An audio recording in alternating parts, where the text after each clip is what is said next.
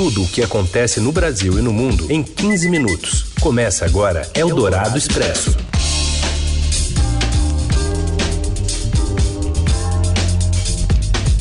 Tá no ar o Eldorado Expresso. Seja muito bem-vinda, muito bem-vindo. A partir de agora, a atualização das notícias mais importantes no meio do seu dia. Nesse fim, né, de uma semana que entramos em dezembro e ainda um pouquinho antes do novo jogo do Brasil, né? Hoje tem Brasil em campo, seleção brasileira, encerrando a fase de grupos. Eu sou a Carolina Ercolim, comigo Raíssen Abac. Tudo bem, Raíssen? Tudo bem, boa tarde, Carol. Boa tarde, ouvintes que estão com a gente no FM 107,3 da Eldorado, também no aplicativo, no rádio eldorado.com.br, ou então na skill da Alexa. E um alô para você que nos ouve em podcast em qualquer horário. Vamos aos destaques desta sexta, 2 de novembro. Aliás, de dezembro. Lula afirma que já definiu 80% do ministério, mas diz que os nomes só serão divulgados após a diplomação como presidente eleito marcada para 12 de dezembro.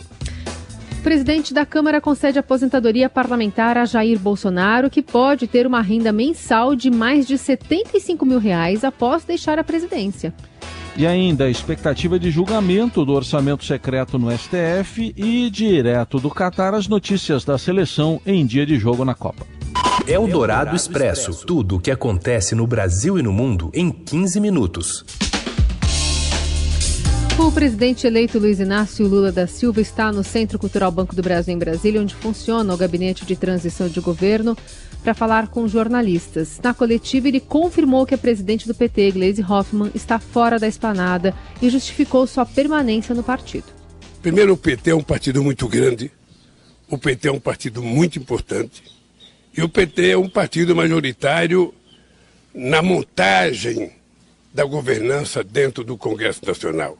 E é extremamente importante que uma figura importante como a Gleisi, possivelmente a melhor presidenta de um partido em atividade é essa companheira, de uma qualidade extraordinária, a quem eu devo muito a minha vitória, a quem o partido deve muita dedicação dela. E eu achei que não é importante desmontar o partido porque nós ganhamos as eleições. Então só quero que vocês saibam que o fato dela não ser ministra é um reconhecimento da grandeza dela e não uma diminuição do papel dela.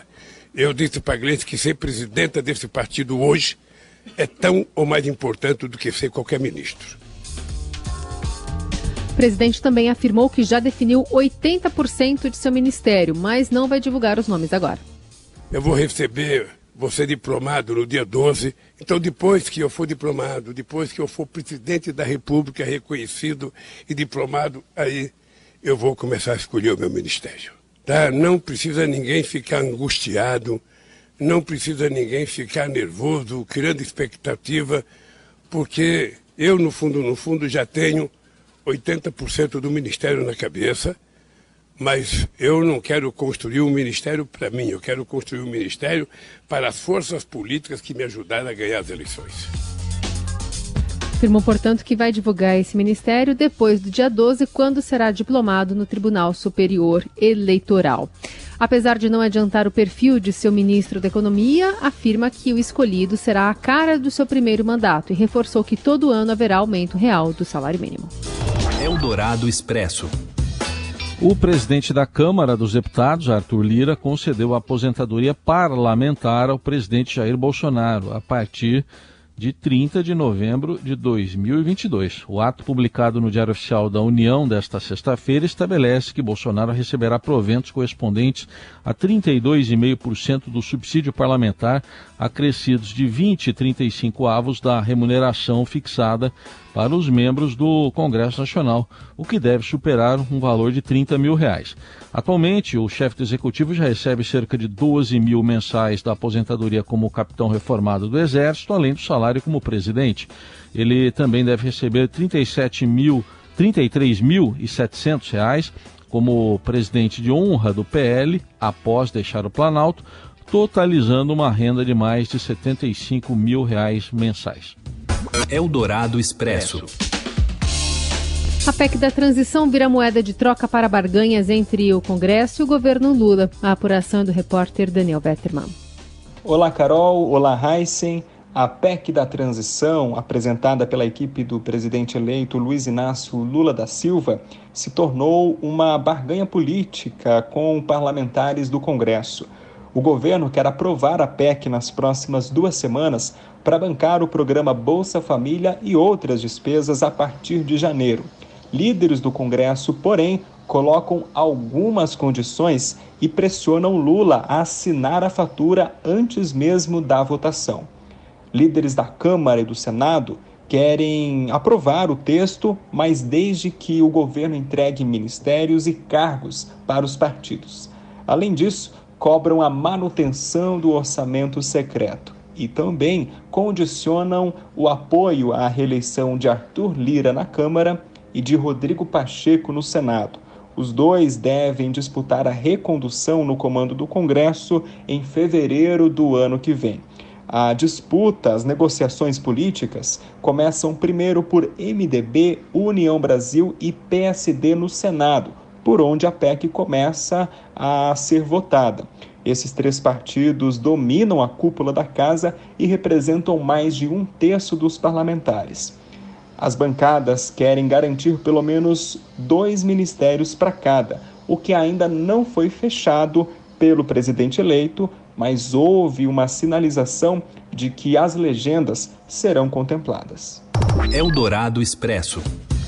A presidente do Supremo Tribunal Federal, ministra Rosa Weber, liberou para julgamento quatro ações que discutem a constitucionalidade do pagamento das emendas do relator do orçamento, chamado orçamento secreto. Esse nome foi o dado informalmente às emendas parlamentares repassadas aos estados sem critérios claros ou transparência, um esquema que foi revelado pelo Estadão. Foi o voto de Rosa Weber que levou o plenário do Supremo a suspender temporariamente esses pagamentos e determinar que o Congresso criasse um sistema para dar publicidade aos gastos. Os repasses foram liberados posteriormente. O STF ainda precisa discutir se essa modalidade de liberação de recursos é constitucional. Agora, cabe à ministra, que é relatora dos processos, marcar a data para a análise dos casos. Na avaliação da colunista de economia da Eldorado, Adriana Fernandes, a indicação da ministra de que quer julgar em breve as ações está relacionada com a discussão do orçamento de 2023 e com a PEC da transição.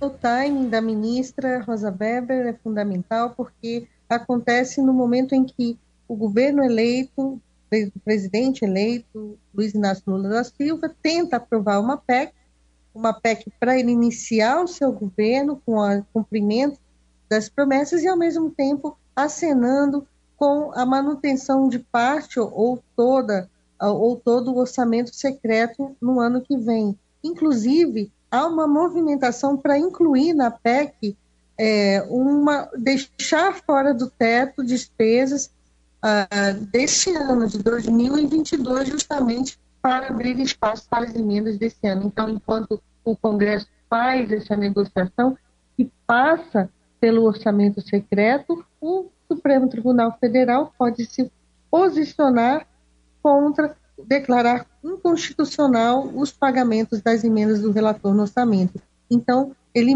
essa, essa decisão de Rosa Weber já era esperada, que seria para os próximos dias, né, de colocar é, para julgamento, mas é, e, e, vai movimentar o xadrez né, político do Congresso Nacional. Me faz lembrar uma entrevista que eu fiz recentemente com o líder do União Brasil, do partido, partido importante no Congresso Nacional, Elmar Nascimento, da Bahia, em que ele diz abertamente que se o Supremo Tribunal Federal acabar com o orçamento secreto, haverá, ele fala em retaliação, em de na votação do orçamento do, do, da, do Poder Judiciário. Então você vê que é uma briga de cachorro grande. Você ouve Eldorado Expresso.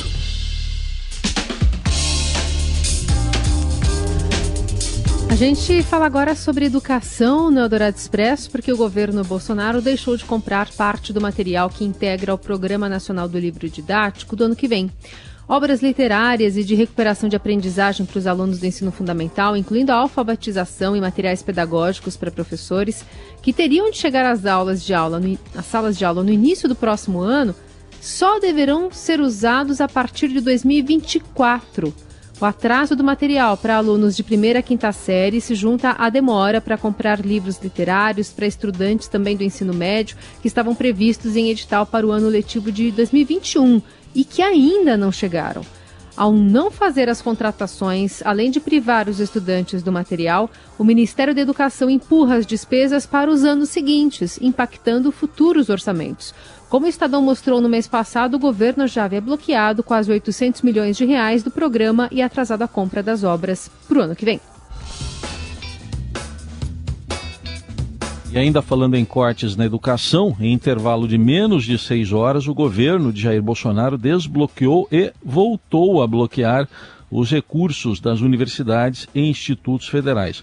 Como o Estadão revelou no início da tarde de quinta, agora, ontem, 344 milhões de reais tinham sido liberados para o uso das instituições pelo Ministério da Educação. Antes que a verba pudesse ser usada para qualquer pagamento, o Ministério da Economia, no entanto, fez novo bloqueio, horas depois. Reitores ouvidos pelo Estadão se disseram estupefatos com o ocorrido, que classificam como molecagem e bagunça do governo. Também afirmam que a situação financeira das universidades está insustentável e que não terão condições de pagar contas e bolsas de estudantes até o fim do ano. Procurado pelo Estadão, o Ministério da Educação não respondeu à reportagem. Eldorado Expresso. Eldorado na Copa.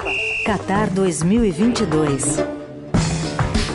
Já já tem jogo da seleção brasileira e o nosso enviado especial ao Catar, Márcio Douzan, traz os detalhes das últimas preparações para a partida contra Camarões.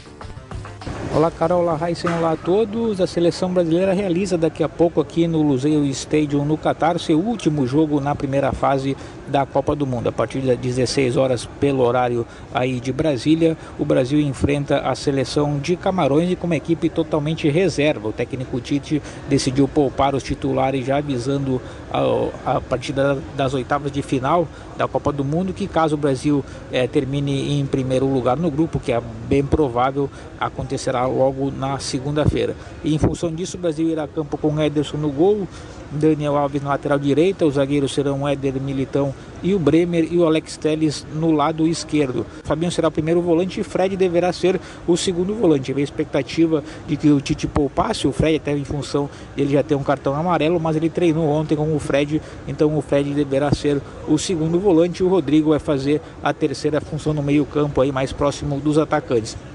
Na frente, o Brasil vai com Anthony e Gabriel Martinelli e no comando de ataque o Gabriel Jesus. Se vencer, o Brasil garante classificação em primeiro lugar com três vitórias em três jogos. Um empate mantém o Brasil em primeiro com sete pontos, inalcançável pela Suíça, que tem três. E se perder para Camarões, ainda assim o Brasil pode terminar em primeiro, desde que a Suíça é, não vença o seu jogo, ou então que vença por uma diferença de saldo menor do que três gols. Por hora era isso e abraço a todos. A Suíça, que o Dozan citou, enfrenta a Sérvia, que também luta aí por uma classificação. E neste momento estamos com 53 minutos no jogo total, dá 8 minutos, 8 minutos do segundo tempo é, de duas partidas que estão sendo disputadas agora pelo grupo H da Copa do Catar e é de lá, desse grupo que vai sair o adversário do Brasil nas oitavas de final. Coreia do Sul e Portugal estão empatando em 1 a 1. Portugal já está classificado. Com esse resultado, mantém a primeira posição com 7 pontos. E neste momento, Gana e Uruguai jogam também. Uruguai vai vencendo por 2 a 0. Se esse placar for mantido, o Uruguai se classifica na segunda posição e pode ser o adversário do Brasil, caso o Brasil se mantenha na primeira posição no seu grupo. Você acompanha a partida em tempo real no portal do Estadão e logo mais a partir das três e meia da tarde aqui na Eldorado tem o esquenta para o jogo do Brasil com Camarões, com o Igor Miller, o Robson Morelli e o Emanuel Bonfim.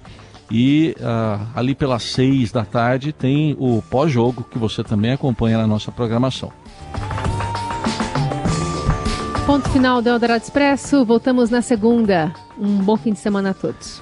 Obrigado pela companhia em mais uma semana. Bom fim de semana para todo mundo também.